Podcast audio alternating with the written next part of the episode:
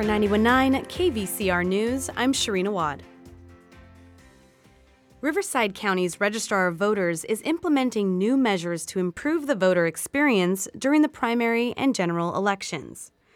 KVCR's Anthony Victoria attended a media tour at the Registrar's headquarters Tuesday and has more details.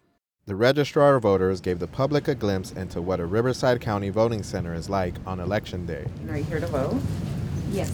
I'm going to need you to fill all this out. Once a person verifies their information with an election officer, they're given two clear choices on how to cast your vote. Did you want to vote on a paper ballot or with one of our ballot marking devices? I'm going to do the paper ballot. Okay. Registrar officials say the marking device helps translate ballots for non-English speakers and also assists voters with disabilities. Voters are now also offered the choice to use a digital scanner to scan paper ballots. This allows the scanner to catch any errors before the ballot is submitted. Elizabeth Flores is the registrar spokesperson. She says the scanner will help expedite the process. So once election day comes, the SD card will be put into a safe sealed bag and go straight into the tabulation room. That's what speeds up the process. Flores says the device's storage card handles up to 4,000 ballots. Meanwhile, mail-in ballots are sorted inside the warehouse. Leticia Flores is an election coordinator with the registrar. She says workers inside the warehouse sort through ballots to make sure they aren't missing signatures or damaged. Our staff picks up the mail from the post office and brings it in mail trays. As you can see, we've received a few already. The registrar says over 12,000 temporary workers will help support the county's primary election efforts. The primary election is on March 5th.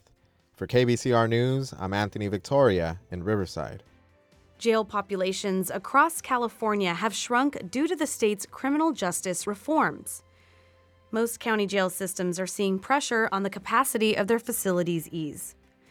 A close look at jail populations in the wake of the COVID-19 pandemic reveals that overcrowding is now limited to a handful of counties.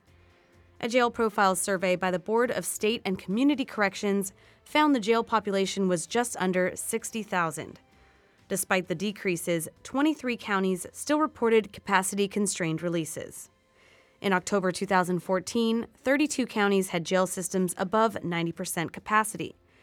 The picture is vastly different today, with only Los Angeles, Fresno, Amador, Yolo, and Siskiyou counties above 90%.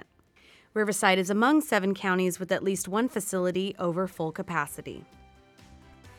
The maker of ChatGPT is now diving into AI-generated video. Meet Sora, OpenAI's new text-to-video generator.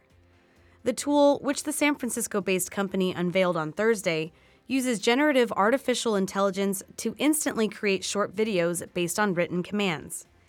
Sora isn't the first to demonstrate this kind of technology, but industry analysts point to the high quality of the tool's videos displayed so far, and note that its introduction makes a significant leap for both OpenAI and the future of text-to-video generation. Still, as with all things in the rapidly growing AI space today, such technology also raises fears about potential ethical and societal implications. China is planning to send a new pair of giant pandas to the San Diego Zoo after a few years in which nearly all the iconic bears in the U.S. were sent home. Megan Owen of the San Diego Zoo Wildlife Alliance says the zoo has been working with China and expects to get a pair by summer's end if the permits are approved. The black and white bears have long been a symbol of friendship between U.S. and China, but only 4 remained in the U.S. as relations began to cool between the two nations. In November, Chinese President Xi Jinping raised hopes that California might get more pandas. For 91.9 KVCR News, I'm Shereen Awad.